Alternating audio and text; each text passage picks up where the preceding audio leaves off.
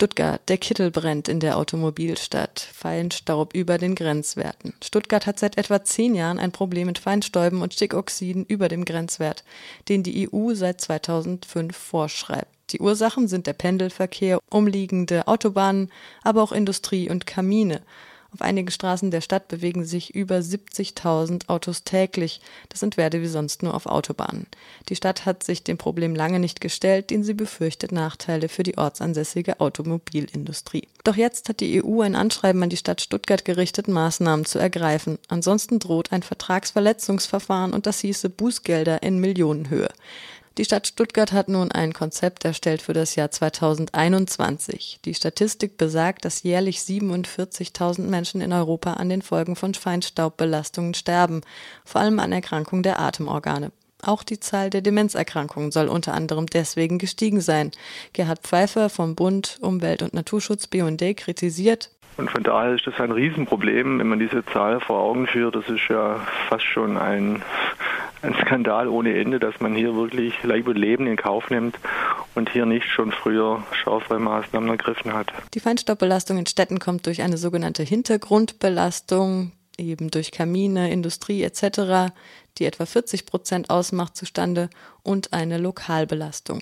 Deshalb sehen wir als BUND und als Umweltverband auch ein Problem jetzt, das Heil in der Elektromobilität zu sehen, weil wir haben da zwar keinen Auspuff mehr, der Feinstäube im Auspuff entlässt, aber allein durch den Reifenabrieb und durch das Bremsen entstehen durch hier ganz wichtige Fraktionen, die dann eben dazu beitragen, dass die Werte so hoch sind. Der BUND fordert unter anderem eine Reduzierung der Geschwindigkeit auf stadtnahen Autobahnen auf 80 oder 100 kmh.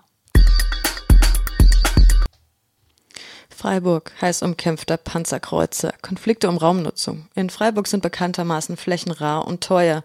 Umso unverständlicher, dass das Rektorat der Uni Freiburg kürzlich den hochspezialisierten Theatersaal in der alten Uni einem nicht-akademischen Akteur überlassen hat, nämlich dem Literaturbüro.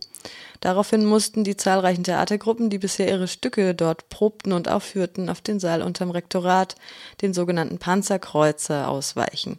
Wenn ab 2017 das Kollegiengebäude 2 auch noch für mehrere Jahre saniert und damit nicht nutzbar sein wird, wird auch das studentische Kino der AK Filmclub obdachlos. Der Panzerkreuzer ist ein Kinosaal mit Vorführkabine und Sesseln, aber auch ein Theatersaal mit Bühne und der erforderlichen Technik und somit der Favorit beider betroffener Gruppen. Sebastian Vorstand im AK Filmclub ist jedoch optimistisch wenn sich der Rektor persönlich darum kümmert, haben wir zumindest die Hoffnung, dass da doch der Wille äh, besteht, eine Lösung zu finden. Bis jetzt war es immer schwierig, weil die Dezernenten haben zum Beispiel nicht die Verfügungsgewalt über alle Räume. Das heißt, die haben uns Räume angeboten, die waren nichts. Dann haben wir festgestellt, es gibt bessere Räume, aber dafür waren die dann wieder nicht zuständig. Und da mussten wir wieder gucken, wer, wem gehören die Räume und die anschreiben und warten, bis die sich melden. Und das hat einfach alles sehr viel Zeit gebraucht und war sehr, sehr anstrengend. Und jetzt hoffen wir eben, dass das jetzt quasi so zusammengefasst wird und ein bisschen in die Gänge kommt. Morgen um 11 Uhr findet die Pressekonferenz in der Sache statt. Landesfrauenrat mahnt, Politik in Baden-Württemberg bleibt Männersache. Derzeit sind im Landtag Frauen mit lediglich 20,3 Prozent vertreten, so eine Meldung des SWR am heutigen Donnerstag. Daran werde sich auch mit der Landeswahl im März kommenden Jahres nichts ändern, wie ein Blick auf die Kandidierendenliste zeigt. Denn Frauen ließen sich vor allem in Wahlkreisen aufstellen, wo sie kaum Chancen auf ein Mandat hätten, so die Kritik der Nichtregierungsorganisation Landesfrauenrat LFR. Zitat, wir haben als einziges Bundesland das Einstimmenwahlrecht, sagte die Vorsitzende des Landesfrauenrats Manuela Ruka-Wiener im Interview mit dem SWR. Untersuchungen hätten jedoch gezeigt, dass Direktkandidaturen für Frauen eher eine Barriere ist. Außerdem hätten sie, je nach Parteizugehörigkeit, auch weniger Chancen, nominiert zu werden. Deswegen fordert der LFR jetzt eine Reform des Wahlrechts. In den anderen Bundesländern mit einer Form von Listenwahlrecht sei die Situation von Frauen in der Politik sehr viel besser. Interesse an einer Reform gibt es jedoch von Seiten derjenigen, die die Macht haben, derzeit nur wenig. Freiburg, Taliban-Verleumdung von Stadträten durch Geschäftsführer der Stadtbau.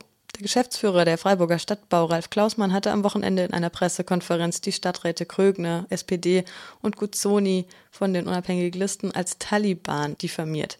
Oberbürgermeister Dieter Salomon zwang seinen alerten Geschäftsführer nach einer schriftlichen Entschuldigung auch zu einer mündlichen vergangenen Dienstag im Gemeinderat.